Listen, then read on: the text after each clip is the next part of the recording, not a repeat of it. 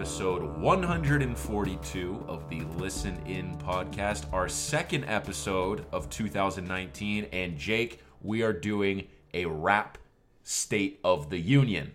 Which, you know, I think if you were looking for two people who are most qualified to do it, who else but two white 26-year-old guys from New Hampshire who, like, for the last 2 years talked mostly about emo.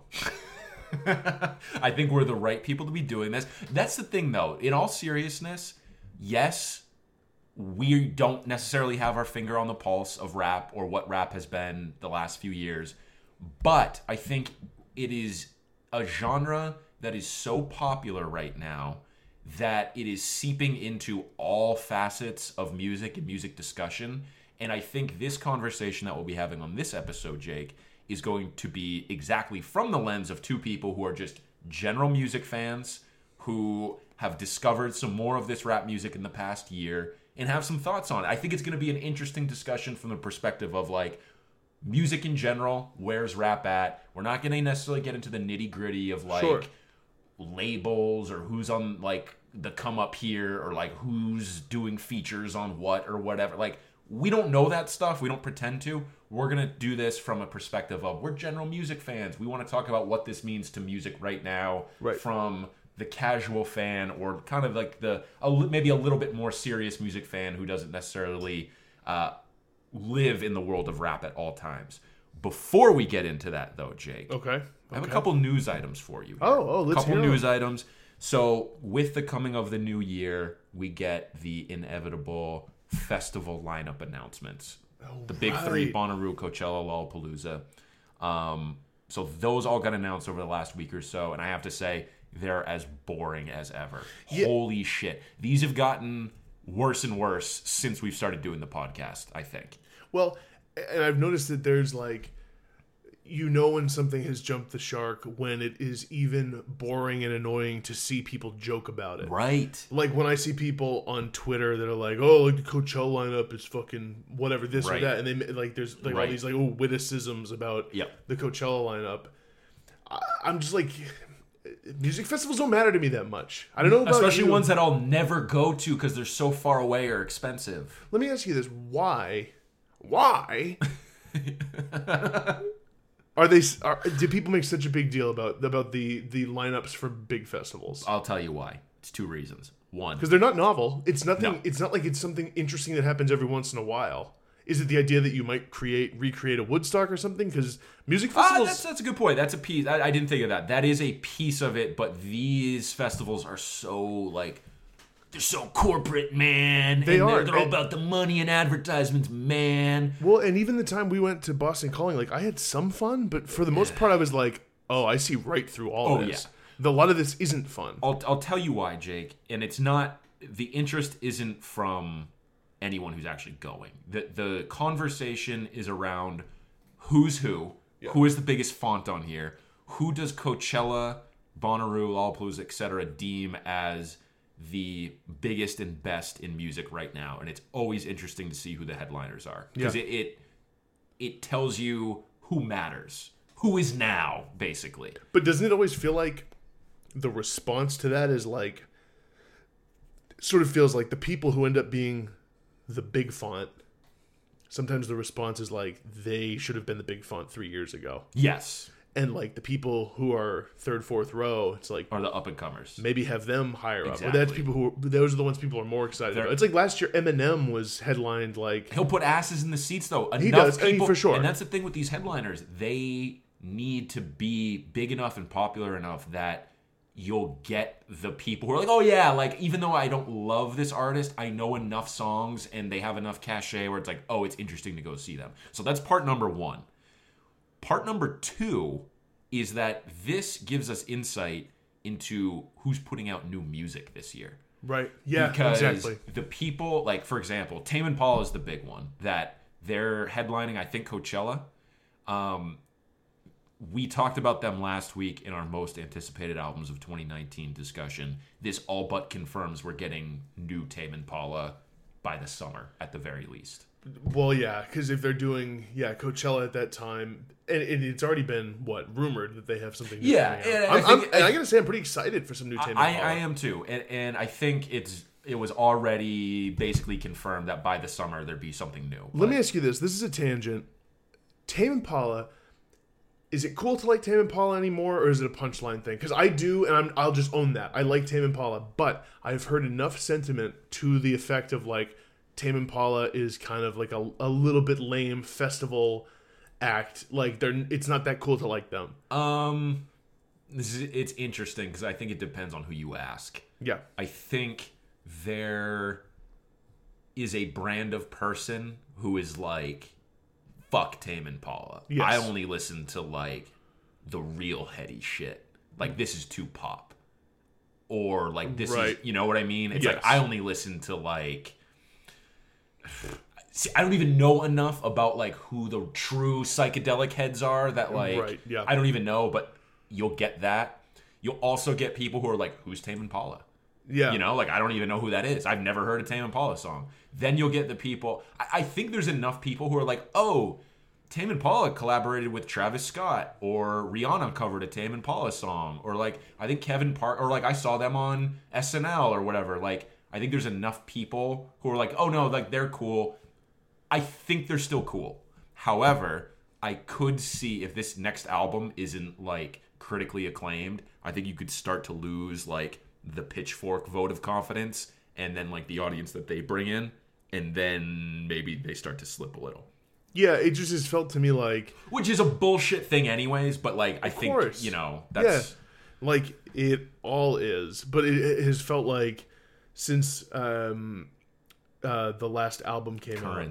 Currents. I mean, that was 4 years ago almost. But since then, like it feels like Kevin Parker and Tame Impala in general have become more and more like they're the establishment of rock. More ubiquitous. Yeah. It's like if someone is going to name drop a rock band, like if someone who's a few years behind the curve, and they're going to try to name drop someone that's contemporary, the joke would be that Tame Impala is the one they say. Point. And, like, that doesn't stop me from liking them at all. I love Tame Impala. Oh, yeah. It's very much my kind of shit. It's psychedelic and it has hooks. Like, right.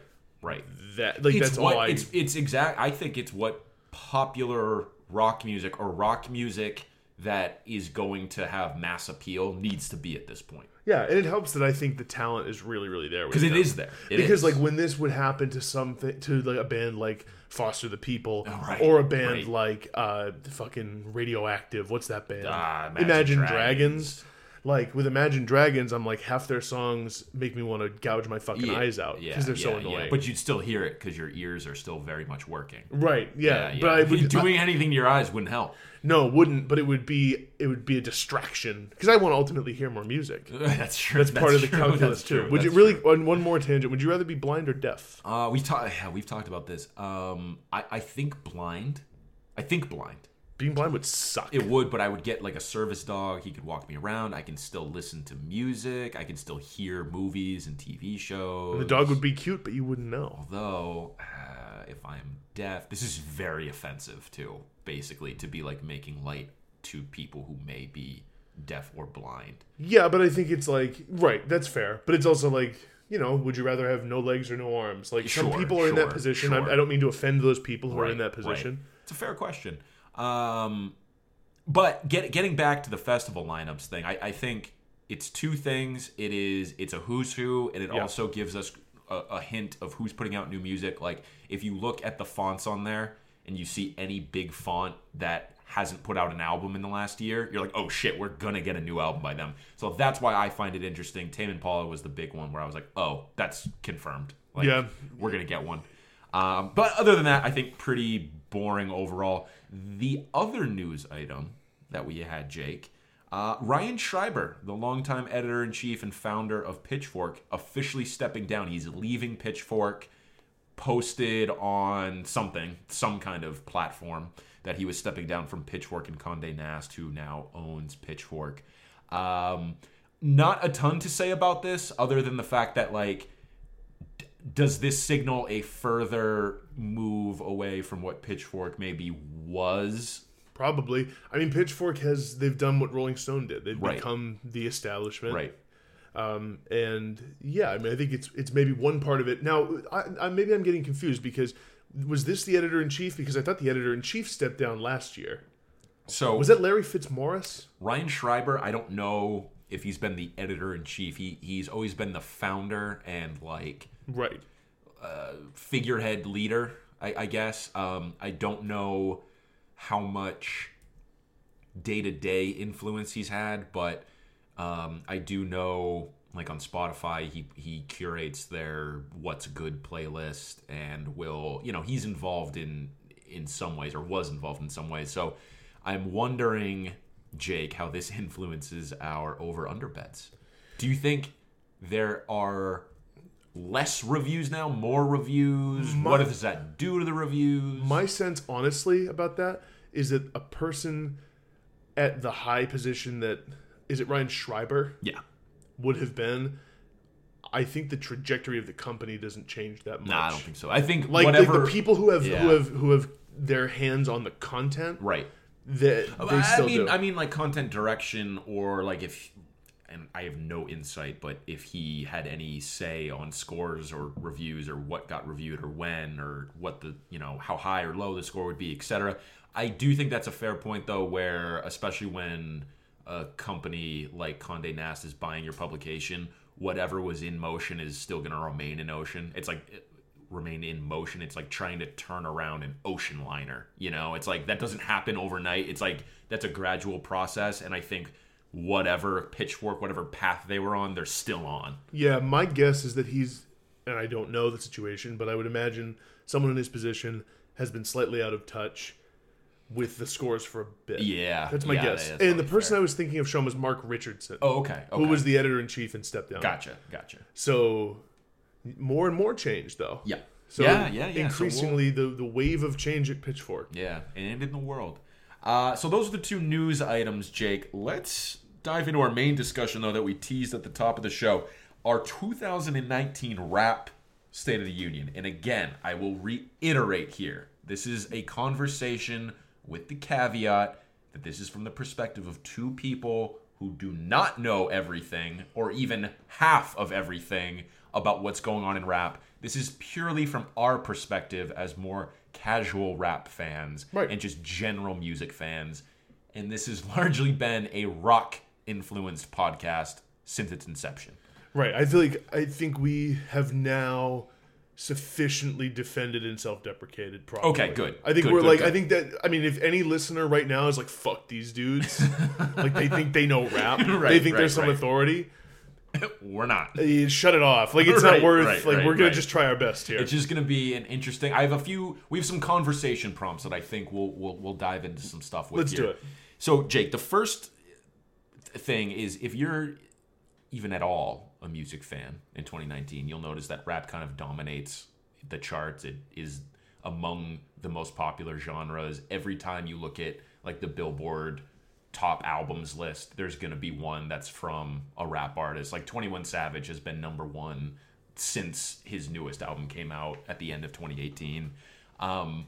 What, in your mind, Why is that? Why is this incredibly why is it so popular? I mean, this isn't anything new. It's been trending this way, but it feels like even more so over the last couple years. So my guess would be, I think we mentioned in the pre-show to the last episode that we both have watched some of that CNN, the 90s show, and it reiterated to me, even in the 90s, as rap was starting to really gain steam and get more and more popular, with Biggie and with Tupac, and it wasn't until essentially like the end of the 90s, mid to end of the 90s, that rap really started to coalesce with pop.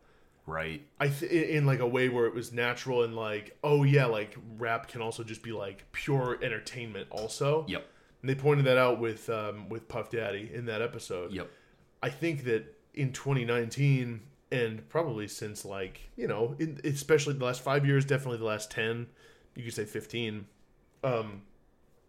that maturity and that growth together of rap and pop has just become like, now it's like obvious. Right. Because like, it just feels like the the pop of the moment is rap influenced and vice versa. Yes, 100%. The hip hop sound has influenced everything. Hip hop and like now rap and hip hop are both like, it's not like there's a catchy hook in there. Like you listen to like Big Papa by Notorious B.I.G. and it's like, yeah, there's like a catchy little synth hook. And it's so catchy, different now. Though. But it's not these maximalist, like high vocaled hooks that the artist who writes it and also raps on it does. And that's like the maturity we're coming to, I think. It's like Beach Boy melodies at all times, but like with like through the lens of rap. It's insane. I think there's something to be said about streaming services and streaming culture at this point now, where so many of these rap albums are stuffed with songs in a way that doesn't necessarily make for a fulfilling album listen, but there's so many songs and collaborations on it that it's just stream after stream. It's like if you're a fan of J. Cole and he shows up on the new JID track, J-I-D track, you're going to check that out. Because like, we'll see what J. Cole's up to because I'm a J. Cole fan, and vice versa. Like if somebody shows up on somebody else's track, you're like, I'll listen to that. And then maybe you listen to a few more songs and before you know it, like, that person has 600 million streams on Spotify. And it's not for nothing that rap artists and rap culture has been much faster to incorporate that as part of what I want to talk about that. This is the music fascinating. The whole collaboration culture of this. And it's like, some of that goes on in rock, but usually in rock when it happens, it's behind the scenes. Right. It's people, like, passing stuff back and forth, and it's like, oh, did you hear, like, St. Vincent produced this? Or like... You know, when Sorority Noise and Modern Baseball were making stuff, it's like the furthest extent I ever saw was like Bren from Modern Baseball singing on a Sorority Noise song. And it's like, that's way fewer and further between for rock music. With rap, it's very much, you know, a part of how an album comes together. And like, I think in some ways that it has to do with, a couple things. Like, to me, it's like rap started as these collectives of individuals with their own ideas, kind of like if you think about NWA or like one of those groups, you know, Wu-Tang. It's like they're all contributing. They are all basically like independent, but then when they come together on a beat, it's a little bit of each of them, and maybe for that reason it's a little more. Yeah, I think at the end of the day, like when you're talking about writing a song, like a rock song. Yeah. That's kind of a solo effort. It's like I am writing, like I have these chords or I'm writing the lyrics to it, and it's all kind of coming together in a way. Rap or hip hop, it's like maybe someone is coming up with the beat for you and you're just like, oh yeah, I can like throw a verse on here. I think it's much easier to just be like, oh yeah, here's a verse that we can stick in here, or like a little hook or whatever. And I think the parts coming together for a whole is a lot easier on that perspective than it is for a rock song. And also, like, I think there's maybe kind of like a pride thing, or like I need to do this myself, like singer-songwriter kind of like deal that it has never quite been there with rap. Obviously, there's rap auteurs that are like, I'm going to just do this myself. I think J. Cole's actually a good example of that, where he's like, I don't really do features. Like, I don't really have that many people like coming onto my albums. It's just me. Yeah. But I think overall, a lot of these artists are like, my stuff is made better, and I will get more fans if I bring in some of these other names, which is fascinating to me. And I will say, that's how I've discovered so many new rappers and artists that I've ended up liking. I'm like, oh, I'm listening to the new Travis Scott album. This sounds cool. Who sang this hook? Oh, it's Gunna? I'm going to go check out that album right now. And it's like, maybe there's stuff on there that I don't love, but I'm at least like discovering some other stuff. And maybe that one little hook that I found on the Travis Scott album, I like that sound. I'm going to get a few more songs that are like that sound. And I think that, and what I would love to have, Jake, I need somebody to do like an infographic of like all the features and like who has like helped who come up and like all these things. It would probably end up being a big web that starts with like Kanye West and then like Drake and then like webs out from there. The point I was going to have earlier, and I would love an infographic like that and have neither the skill or knowledge or like ambition to make such an infographic. Right. But one of the points I wanted to make is that I think it doesn't hurt, obviously, that like the most popular and the biggest artists in the field, like Kanye West being basically the one who people would point to for not so much now, but like probably until 2015 and for like the whole decade before that, he was sort of the one people were looking to.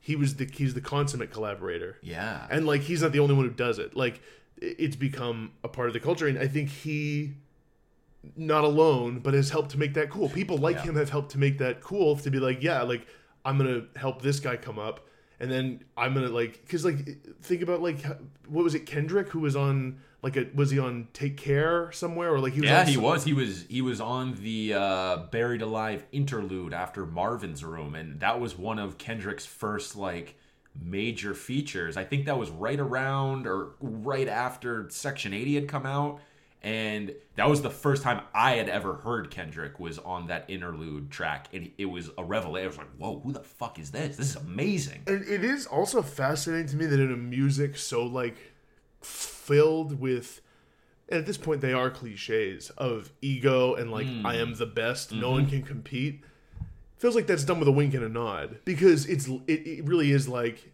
I'm the best and like there's a competition there, but like come beyond half my tracks. Because it's like these guys know if I get Kendrick on a track, he's gonna bring it, and like that, he's gonna bring in his own audience, and like vice versa. Like they all know this. And the success of Kendrick is good for the success of Drake and vice versa. Exactly. Like any of these guys on the top, like it benefits them for other rap to be popular too. Yes. Actually, it is, as you say, fascinating that it has taken off in the way it has. And I think you're making a great point. That's no small part of it is like, yeah, I'm listening to a Kendrick album, and he's one of the probably more sparse collaborators.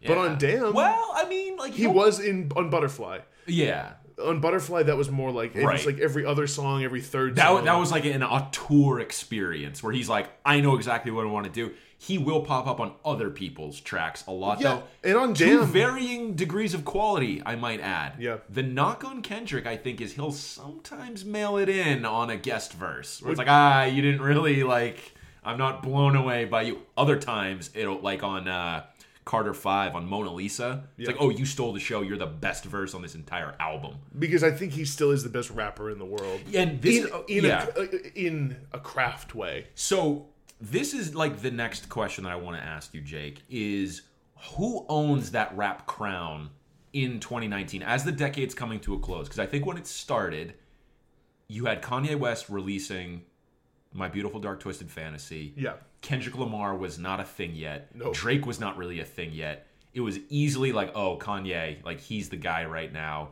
Then the middle part of the decade, Kanye was still definitely in the conversation, but I think Drake and Kendrick, that ended up becoming the big three right there.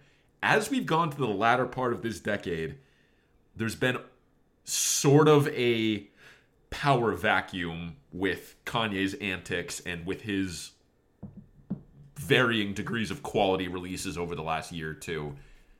Who is it right now? Like, I think from a commercial standpoint, it has to be Drake, right? Like, he does the biggest numbers, probably makes the most money, sells shit out all the time. Migos is probably up there too from that regard. But I think that's only one part of it, because I think from like a, we talked about like the Kendrick auteurism or artistic point of view. And this is so interesting too, because as rap is starting to, I mean, it's now an art form that has been in maturity for like two full decades. Yeah. Not like it was in whatever you could say, like the 80s is when it really found its footing. The 90s is when it's like, this is here to fucking stay. Right. By the 2000s, it was like, it was both art and just true pop and culture. Yep. Like, as you saw that start happening with rock, you look at the 70s and the 80s, and there's a similar comparison there where it would be like, well, the most popular band right now in 1976 is like fucking Kansas or Boston. Yeah. Like the band selling the most records. Right. But for people who know the craft, they're not saying Boston's the best band. Right. No, I'm not. That's a false equivalency in many ways, but what I'm saying is I think what's interesting is like it's so big now that you can have someone or a few people who are like the best rapper. Yeah. And I think from a rap perspective, I think it's Kendrick. Yeah. Again, someone could come on here and refute me who knows a whole lot more about it. Right. But, you know, from my eye and from my ear, it seems to be Kendrick. But I agree, in terms of, like, cultural impact and the amount of importance they hold, like, Drake is a monolith. Yeah, exactly. And he's massive, and he's done everything right to be as popular as Drake he is. Drake is a black hole of popularity and gravity, or he is his own planet, and everybody, even Kendrick, I think, revolves around Drake in that way. Yeah. Like, if Drake is Earth, maybe Kendrick's the moon, and, like, he's his own thing out there, but, like, at the end of the day, they're all kind of revolving around, or maybe the sun is a better example. We'll talk about solar system. Maybe Drake is the sun, Kendrick is the earth, maybe. I don't know. Whatever you want to, like, put in this comparison. But it's a point well taken where it's like, you almost need to have two different conversations right now. Yeah. The commercial appeal and more the artistic appeal. And I think Kendrick owns that crown where if he releases something, it's not going to do as big numbers as Drake. But it will still do massive numbers. Right. Relatively speaking. Right. So, like, Drake accepted. Yeah. Kendrick still gets a fuck ton of streams. Yes. Like, but I don't even think he is as big, though, as people who are way less talented than Drake. Like, there's people out there, like, for example, and, like, let's look at the Spotify numbers. I want to compare Kendrick's biggest song. Of course, like, Spotify's not opening at the moment for me, so that's not helpful in any way. Yeah, I mean, I'll filibuster and say that, like, it in the streaming era as it has sort of emerged, like, you can view it as most streams being the most important thing. But, like, I think you can lose sight pretty quick of, like, some of these people are, like, Kendrick is insanely popular and so well. Of course, and this is all, like, a relative conversation. Yeah, right. Because when you're talking about streams, like, 600 million isn't that different from 800 million, except for the fact that 200 million's a huge number, like, on its own. A massive number. So, like, yeah, it's splitting hairs at a certain point, but let's see. Because, like, Drake put out Scorpion this year. Yeah. Had massive singles from it, like In My Feelings, Nice for What, God's Plan, whatever. You're looking at God's Plan had over 1 billion streams on just Spotify. Yep. This year. In My Feelings has 750,000. There's other ones that have half a billion. The numbers Drake does on Spotify are absolutely stupid. Insane. It makes no sense. And you know what it makes, how it ends up, I think it can be alienating to someone who's, like, on the outside. Because, like, for me, something with Drake that's always been there for me is, like, not only do I not love his music as much as it seems like some people do, but also I'm like, well, he's just going to keep doing that with or without me. It doesn't matter if I support him at all. Humble is Kendrick's most played song right now. It has 977 million plays. Which is no joke. After that, though, the most played song is All the Stars with 537 million. Still a lot. Still a fuck ton. Let's take a look at, like, somebody like Travis Scott, who put out a massive album this year. Yeah. We'll talk, or last year. We'll talk more about him in a little bit. We do, like, have to talk about Sicko Mode. 461 million. Yeah. So, like, that's his most played. Actually, no. Goosebumps has, from his record that came out in 2016, actually has close to 600 million. But think about the fact that Sicko Mode came out 6 months ago. Exactly. Or whatever it is. Yeah. And, like, Travis Scott is really ascending in a pretty crazy way. And, like, he was just, not that, again, talk about the old establishment, but he just was on the cover of Rolling Stone. It does feel like Travis Scott filled that vacuum that Kanye did in different ways, because or in the same ways in some way, because you mentioned earlier Kanye was the consummate collaborator and curator. Travis Scott, who is a protege of Kanye, they're beefing right now, I think.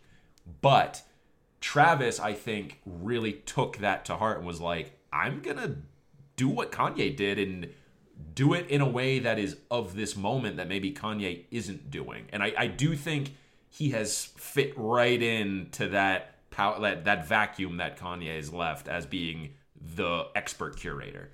Yeah, and made an absolutely massive album. Because listen to this, Jake. Like, I was looking earlier at the the credits of Astroworld. Mm-hmm.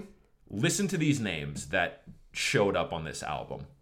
Frank Ocean, Drake, Swae Lee, James Blake, Juice WRLD, Sheck Wes, The Weeknd, 21 Savage, Thundercat, Gunna, Quavo, Takeoff, and I think I might be... Oh, The Weeknd.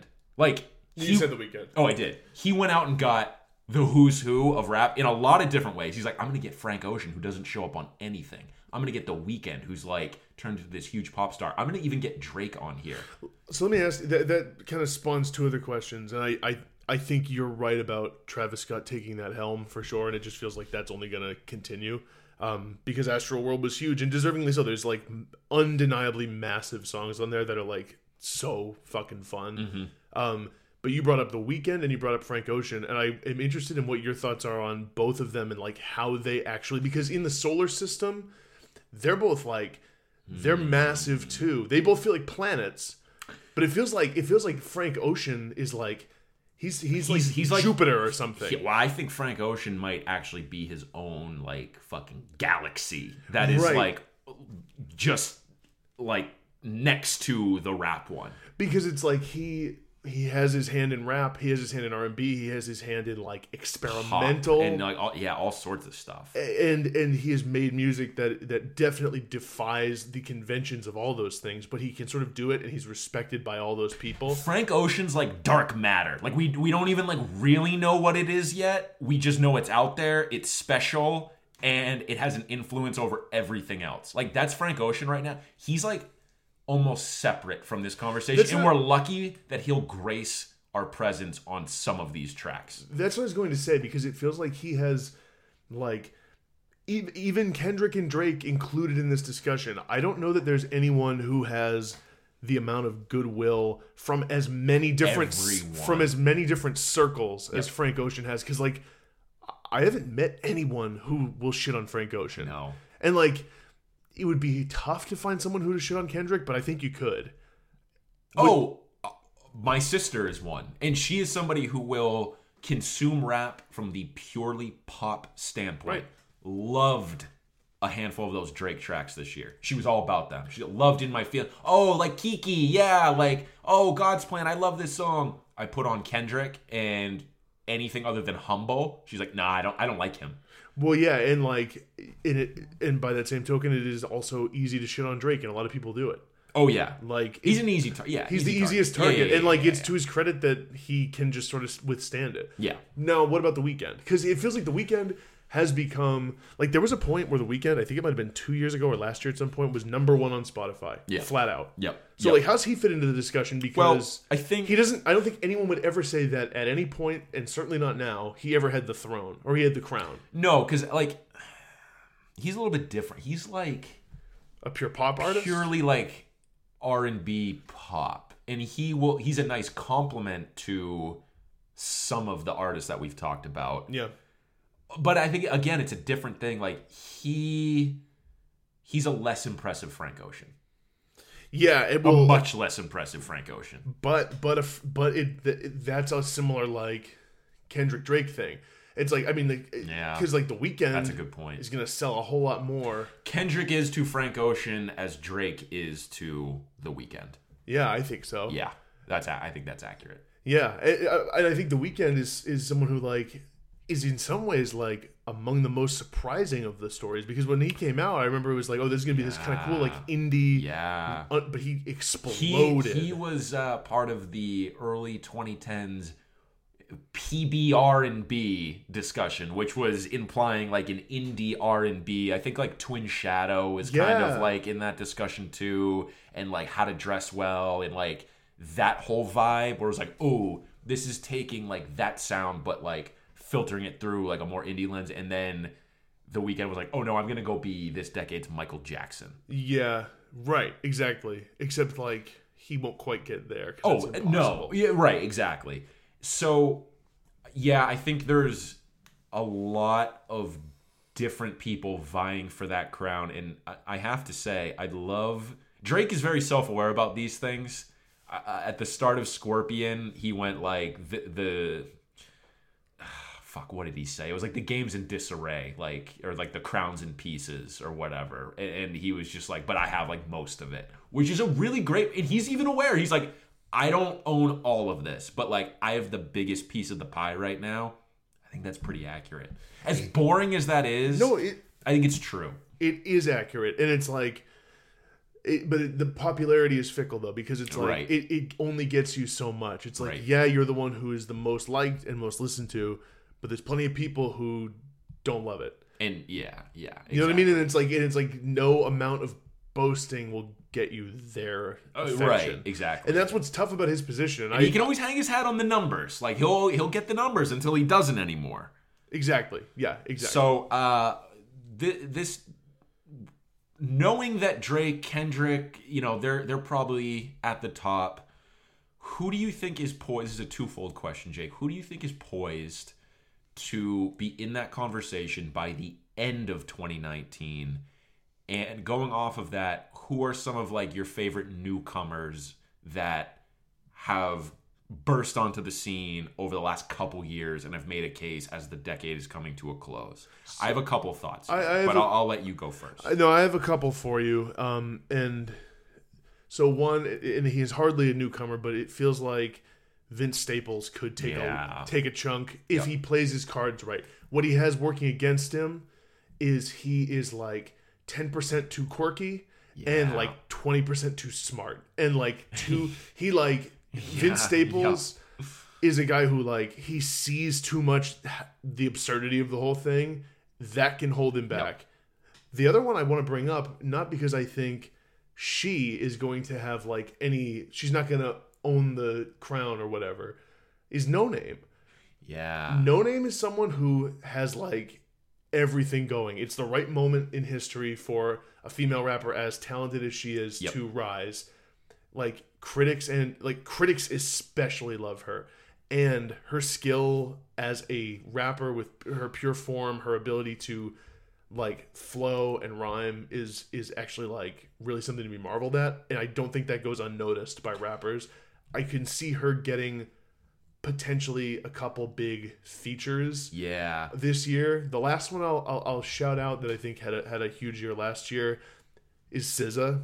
Yeah, she'll do numbers too. Yeah. SZA is like a bigger version of what Noname can be yet, because SZA has all the stars. And dude, like that album she dropped, Mary Kate listens to that sometimes. I never listened to it that much. We slept on that. There's awesome songs on there. Dude, there's bangers on it, and like and Kendrick said remember he had his profile picture on Twitter as just SZA's album cover for a long time. Yep. She and like Noname and like I think so as more of a trend, it's like feels like there could be more female rappers really. Well, yeah, like we haven't even mentioned like Cardi B or Nicki Minaj yet. That's fair. They've been doing huge numbers, and they're definitely in the conversation too. Are massive. They both I mean like Nicki for a while has felt more in that vein of like a pop star to me. Yeah, yes. And I have to say, like, I really like that Cardi B album. Like, I don't go back and listen to it necessarily. Right. But I'll hear songs from it, and I'm like, oh, like, this is pretty good. Like, shit.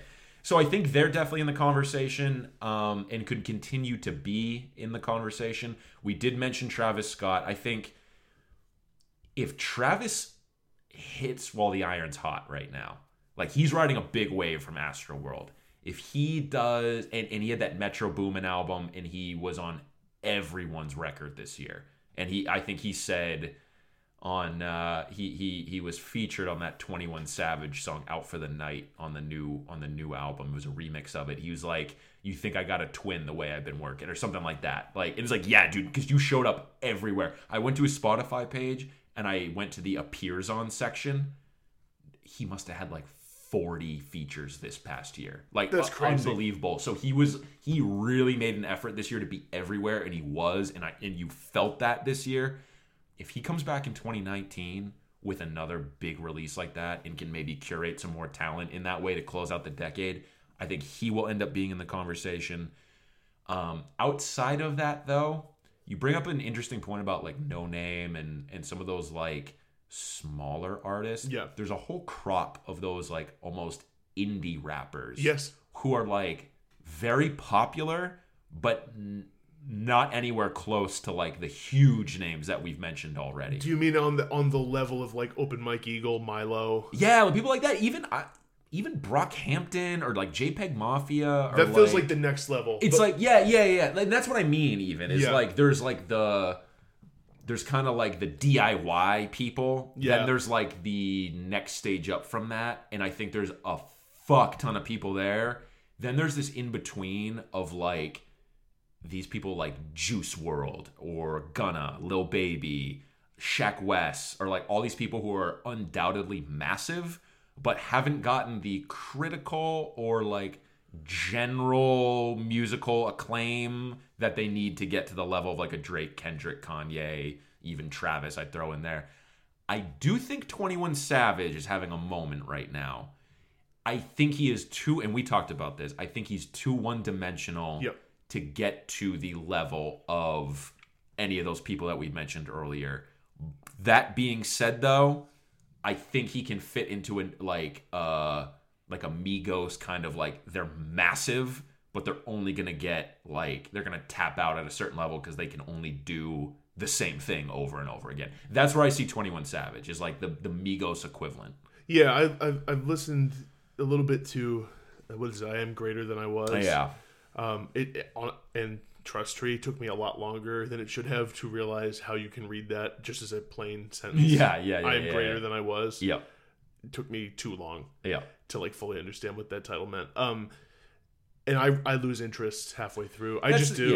With 21 Savage. That's the thing. Like I think a lot of these artists who are in that mid tier.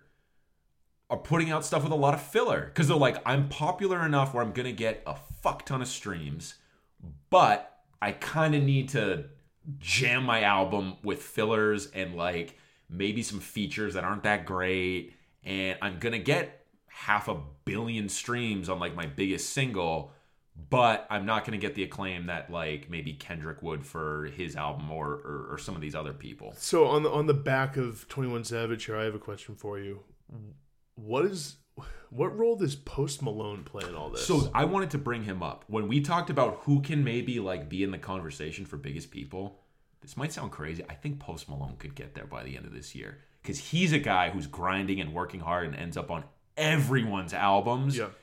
Seems like a guy that everyone is kind of like, oh yeah, Post Malone, like hell yeah. Seems relatively harmless, but still fills in that like hedonistic, like I'm kind of a dirtbag, like I'm gonna get fucked up and speak to that, but I also have these beautiful hooks that I'm lending to everyone's songs and albums. I think he could get there. Because the truth of the matter is there's two things. One, Post Malone is hateable if you don't. Oh, yeah. For sure. Just based on his image and like the what you're saying, the kind of the stuff he sings about, all that stuff, he's an easy target to like loathe. Mm-hmm. I don't loathe him. I like Post Malone. I do too. And one thing I noticed when I was going through the 21 album is I hit the song where Post had his hook on it, and I was like, this is my favorite, hands down. Oh, yeah. Because it's more just a Post Malone song. Well, and it's like, his voice is really cool, yeah. And like, it brings a dynamic, the quiver he has in his delivery, the grit in his voice, like, there's an undeniable appeal there that like, I had to shed a lot of like misconceptions about him this year too. It's like, and he gets raked over the coals critically. Yes. On every album, but it's like I feel like critics feel like they have to do it. I agree, and I think the critical conversation around all of these artists is it almost doesn't matter, with the exception of like Kendrick or like Kanye. Like those conversations matter. Even Drake seems immune to like critics at this point. Yeah, I think a lot of these guys are just kind of immune to critics. Yeah, like it doesn't really matter, but. Again, so I think Post Malone fits into this interesting world of incredibly melodic rappers that you alluded to earlier, where it's like we're taking this pop sensibility and filtering it through the hip-hop rap sound. And I think people like Swae Lee. Yes. And like I mentioned Juice WRLD earlier and like Lil Gunna and Gunna and Lil Baby are people like that too. There's like this... Like, they're basically singing. They're writing a pop song. Yeah, and I think that is what has gotten really hot over the last year or two, couple years. That could get, I'm sure that will continue to be a trend, and I think Post Malone is as well poised as any of them to end up being, like, the biggest of that genre. We mentioned these guys last week, but I want to talk a little bit about Chance the Rapper and then Childish Gambino a bit. Chance the Rapper feels like someone who on paper has a real claim to and potential road to, like, the throne here in rap, but it feels like he's just a little too friendly and a little too, like, his image is a little too squeaky. Yes, I really think Chance is, like, too hyper aware of, like, critical conversations around him. And it shows, and that's Chance, not cool. No, Chance seems too nice. That's not cool. Right. Chance, I had a real chance, pun intended, in 2016 when Coloring Book came out, or was that 2017? Whatever these years are blurring together. And when he was on Pablo with Ultralight Beam, he had a real moment, and it feels like that. I don't want to say squandered. But it doesn't feel like people talk about Chance as much as they should have coming off of that run. And I feel like Donald Glover / Childish Gambino has the opposite problem where he shed the thing where it's like he's the dude from Community. He's just like, you know, too much like a plant or like we don't trust him. He doesn't come from rap or whatever. Right. It feels to me like Donald Glover is too aloof or like... Doesn't care. Has his hands in too many pots. Yeah. Or like is just too distant from the whole thing to care about actually making a real... He's the most popular, unpopular rapper I've ever heard of. He makes no sense to me from a rap standpoint. Right. Because I'm like, you don't really have the songs. You have like a few. Yeah. But like you're massive. I don't get it. People love Gambino. Yeah, I don't really get it. Let me ask you this, Jake. And this might be the most important question. Where's all this codeine coming from? You got me for sure. What are the economics behind like the codeine trade? It's actually a really good question. Because like Future, I feel like Future was the first guy where he's just like, I'm gonna like, Lil Wayne and Future were like, where's Future been? He's been doing stuff. He's actually putting out a new record on the 18th. Right. It's called like Monster, maybe. I don't know. So codeine. Cough syrup. Is that all? Dirty Sprite. It's codeine, cough syrup, and soda usually. And there's all sorts of people, 21 Savage included, just like I don't sip alcohol, I sip syrup or whatever. And it's like pretty sure Lil Wayne has had like multiple seizures as a result of abusing codeine. Seems to be the drink du jour of the rap world. How crazy is that? It's wild. If someone, let's say you came over, or let's say we went to a party, Jake. And we poured a glass of fucking... And I was like, oh, dude, I'm not drinking PBRs, I'm drinking codeine. What? And I was like, you want some? Would you drink a cup of scissor with me? I feel like if someone handed it to me, I'd be like, okay. Yeah, if you were too high of doses, though, you like... this is what all these guys are doing. It's the equivalent of, like, DMT, and you, like, hallucinate and trip. Whoa. That's like the appeal, I guess. That's crazy. So, and I don't know. Yeah, maybe I like wouldn't do it. Yeah, I would. It kind of scares me. It's certainly not something I am seeking out. Fuck no. But where's this coming from? That's a controlled substance. And this is not to say that these guys can't get their hands on whatever they want, but this is a whole other podcast though, which is that something the drug industry turns a blind eye to? They're like, you know what? We're moving units of codeine by the case here. Yeah, because Future's in town. Our codeine's going, and like people hear that, aren't stupid. Yeah. They're like, I'm gonna try that too. Absolutely, if it's good enough for Future, it's certainly good enough for me. Yeah, that's interesting. So that's a whole other conversation. That's like a Malcolm Gladwell revisionist history podcast. Absolutely. I want to ask you though, what do you make of like, especially the rappers who are like all about rapping about like getting fucked up and doing drugs and like the hedonistic lifestyle? What's your take on that? Because like I think it's fun to listen to. I think it does grow tiresome after a while. Yeah, I think I have less fun with it, and it's fun to have on at like a party, right? That's as much as it does for me. Right. I don't like. To be honest with you, I don't seek it out. It's not something where like I'm like, yeah, that's what I want to listen to right now. This is maybe the lamest question going off of that, but I was talking to somebody that I work with about it, and she was like, oh, all these songs now are just, they're so inappropriate. And she's like, I don't want my kids listening to this. And I was like, oh, really? I was like, I feel like I wouldn't really care. Like, you know, it's just, it's music.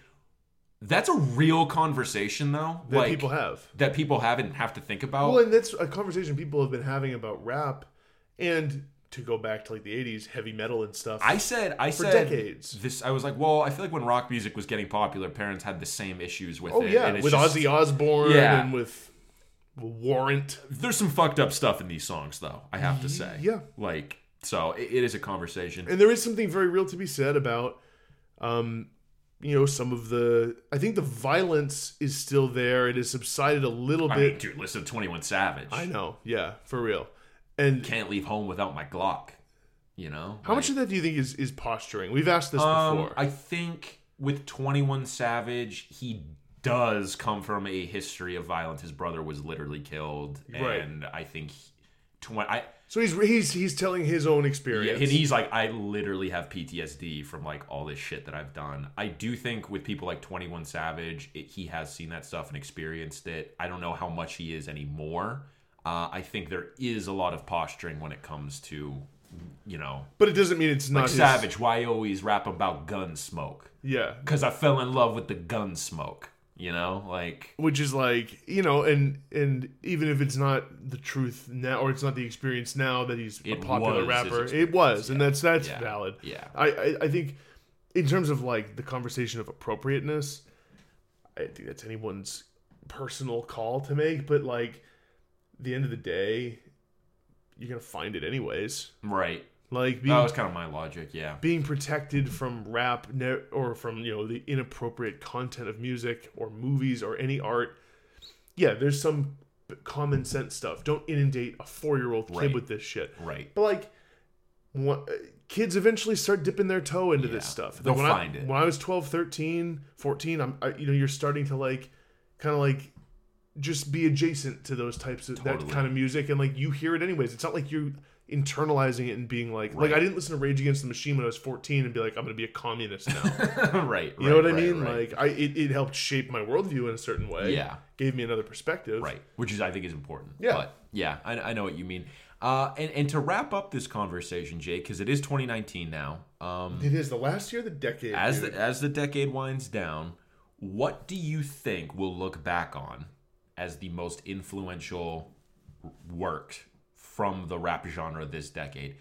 And asking that, it might seem easy where it's like, oh, well, it's going to be, you know, Twisted Fantasy. It's going to be Good Kid, Mad City, Pimp a Butterfly, etc. I think influential in this case, though, doesn't always necessarily mean best. And I'll give you an example. I had one off the top of my head when I was forming this question. I think Watch the Throne is actually...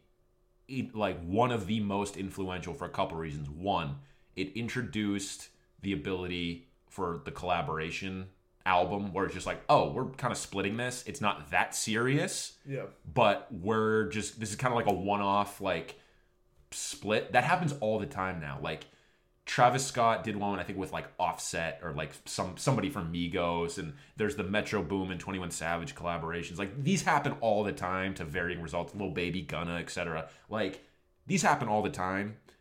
I think that was a major stepping stone. Or was like, oh, Kanye and Jay are doing this. Like let's all do it. The other piece, they basically like invented like luxury rap and the term luxury rap on that, and just bragging about like watches and cars and, you know, taking the top off of cars and like all this shit. Like obviously that was talked about before, but they turned that into an art form on that album, and I think that ended up being such an influence for the things that are talked about now. So although Watch the Throne is not nearly as good as some of the other Kanye releases or some of the other rap releases, sure, I think that's going to end up being one where it's like, oh yeah, that ended up being like a huge influence on some of the other stuff that we're hearing now. Yeah, and like so, I think the thing that has to be said about Twisted Fantasy or an album like Butterfly or something, which are the ones I think will be talked about as best. they almost, like, they sort of, I understand what you're saying about the influential thing, because it's like, by virtue of the fact that those are such hard albums to make, people can't just go out and make a Twisted Fantasy. Right. You can't go make, just like, can't go out there and just make a To Pimp a Butterfly. Right.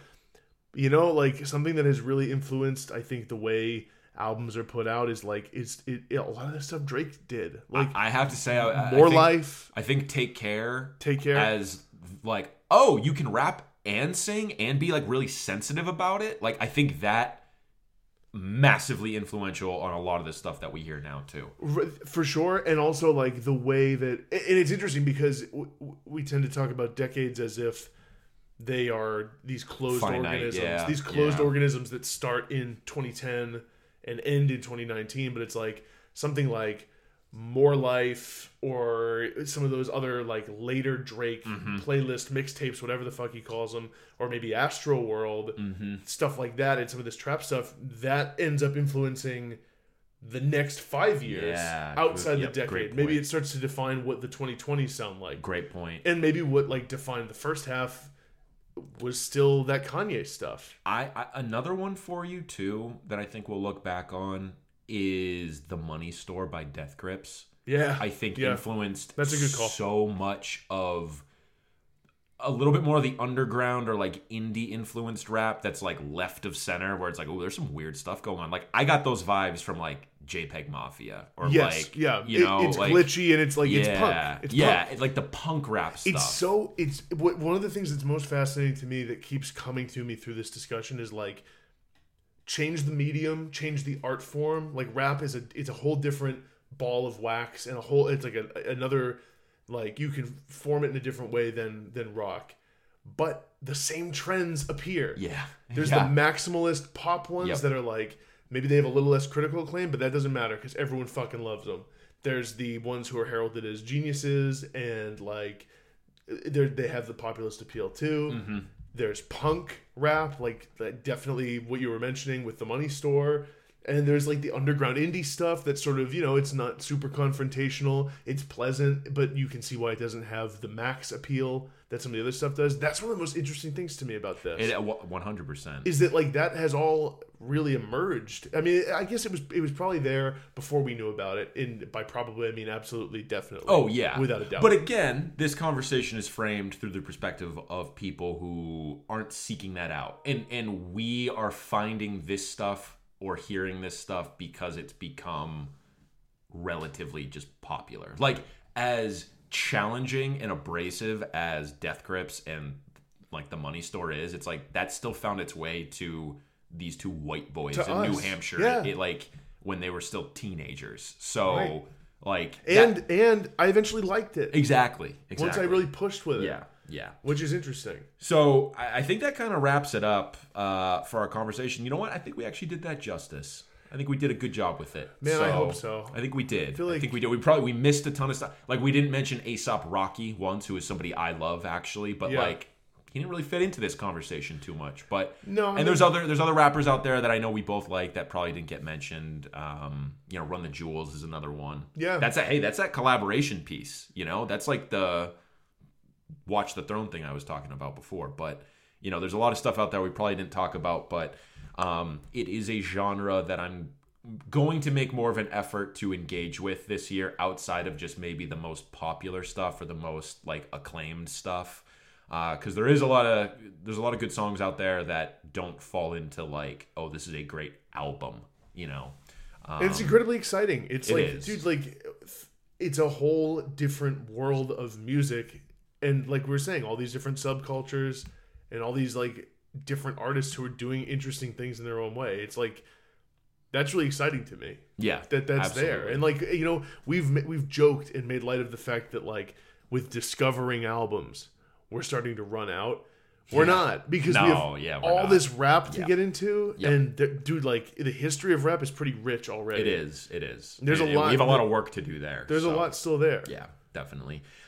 Quick release radar, Jake, before we wrap up here, because probably up in the air about a show next week. I don't know how much we have to talk about necessarily. We'll play it by ear. Yeah, we'll play that by ear. But If we don't, we do have Sharon Van Etten with Remind Me Tomorrow and Deer Hunter with Why Hasn't Everything Already Disappeared coming January 18th. So if we don't do a show next week, that's on the radar, and we will be talking about those next time we are back. Those album titles, if you read them the other order, is a good sort of like nihilistic thing. Remind Me Tomorrow? Why Hasn't Everything Already Disappeared? Yeah, or you ask somebody, hey, why hasn't everything already disappeared? Remind me tomorrow. Yeah, remind me tomorrow, man. I was thinking the same thing earlier when I was typing this out. Weird. Cool. All right. Well, thanks for listening, everybody, and we will see you next time. Thanks, everybody.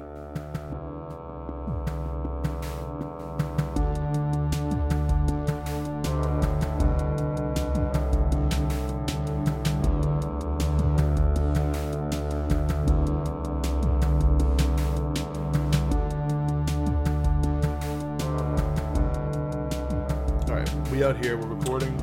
So Jake, I've developed an eye twitch in my left eye. It's very, very subtle. Yeah, Celtics are up by 15. Hell yeah! End of the third, the Pacers.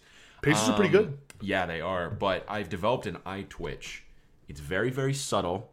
I can feel it though, almost at all times, and I don't like it. I don't know. This developed right around the time I started using my light therapy lamp, which is wildly helpful, by the way. I will trade an eye twitch for the benefits of this lamp. However, give me the lamp. I'm not sure if it is fucking with like my eyes in some way. Yeah, I don't know. I think, is that something that like a lot of people get and becomes more pronounced through life? Because I have sometimes felt my eye twitch. It's a stress thing, and I'm sure looking at screens all day doesn't help. Right. Oh, dude, looking at screens all day has diminished my vision, full stop. Yeah, you have always prided yourself on being a 20/20 guy. Yeah, I bet if I had the test now, it just would flat out wouldn't be 20/20. Right. It's still like good enough where I could read stuff. Right. It also like it's one of those things. It's like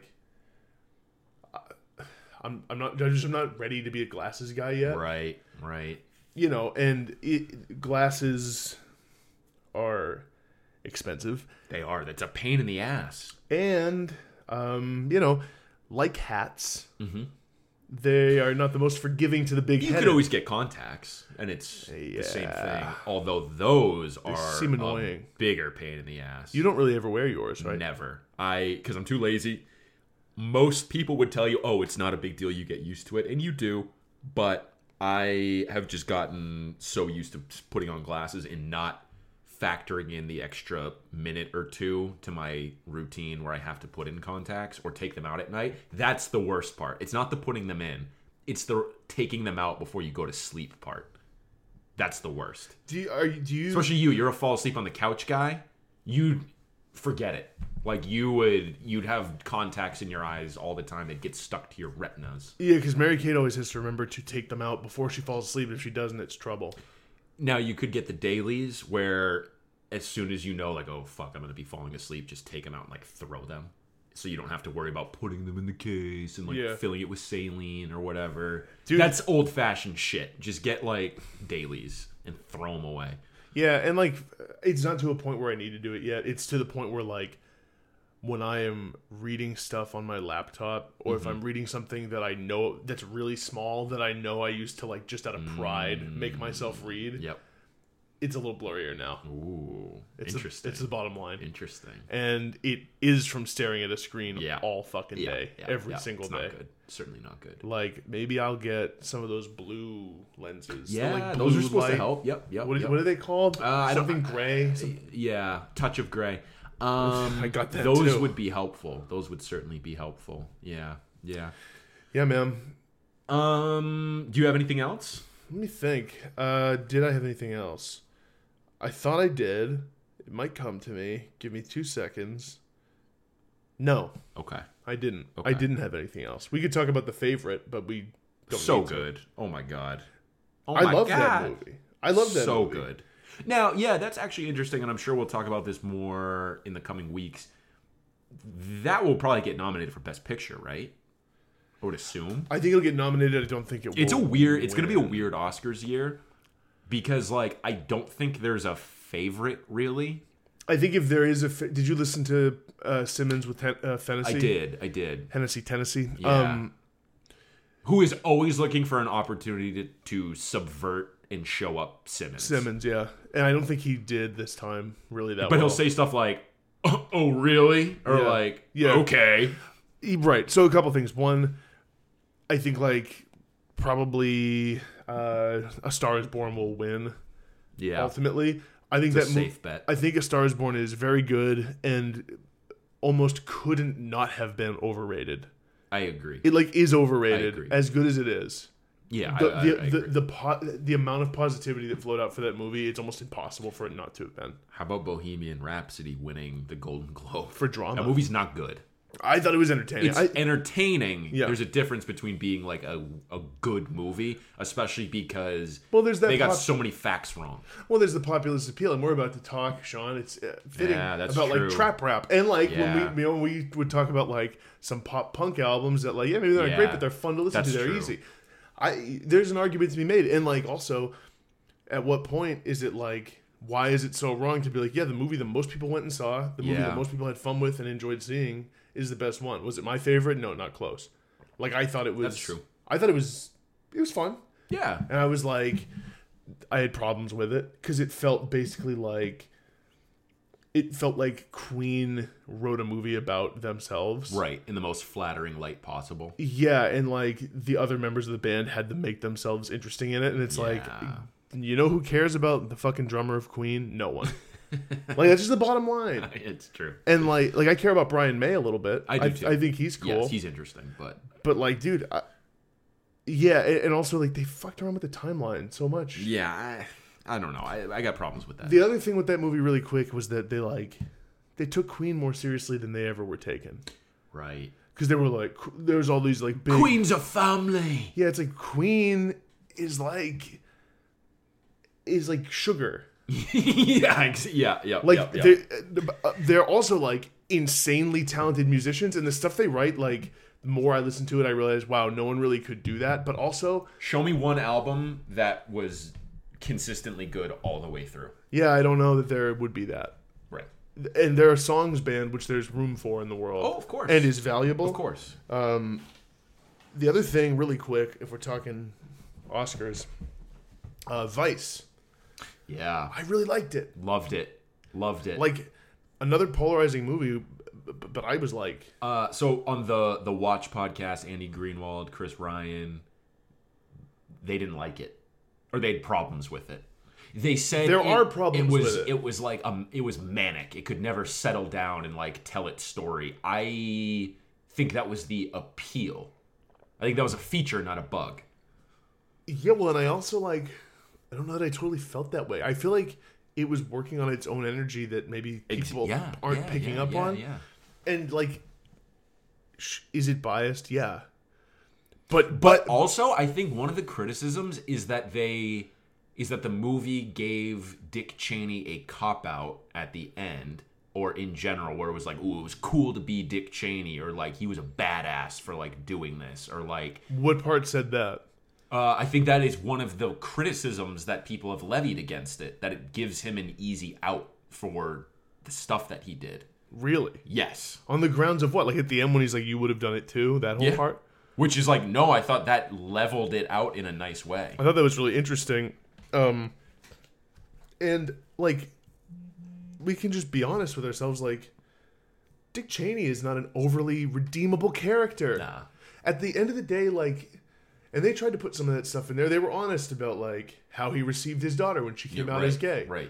And I was like, that's really cool. He did it that way. But at the end of the day, man, like some people in history do more bad shit than good. Right. It just seems like Dick Cheney.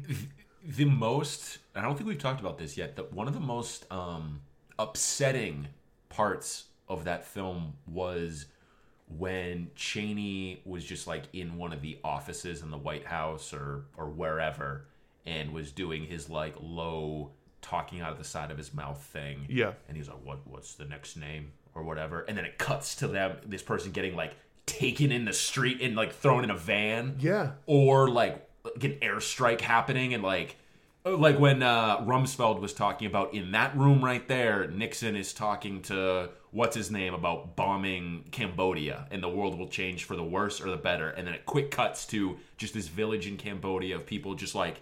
making food or whatever, and then all of a sudden like a bomb being dropped and all of them being incinerated. Yeah, dude. And it's like, oh, I think that was the wrong decision. And I also, and like the U.S. makes decisions like that every year. Yeah. And we do it like from the comfort of our fucking position, and we're all complacent. Yeah. I think that's ultimately what... I think that was the takeaway from it. Yeah, it's like, look, Cheney's a bad dude, but like, okay. Makes our lives better. You know what? Probably. You know who also in that position, like, dropped bombs and drone bombed people is Obama. Yeah, yep. He did too. Yep. And like, you get put in power, that seat does stuff to you. Yep. And like, Cheney was halfway to president. Like, and that's another major part of the movie. Yeah, that I thought was very interesting. So, I really liked it. I think Christian Bale could definitely win Best Actor. Yeah. So, we'll see. I could see it. Yeah, we'll probably have more movie talk in the coming weeks. For sure. Want to dive in? Talk some rap, Jake? Let's do it. All right, here we go. 3, 2, 1...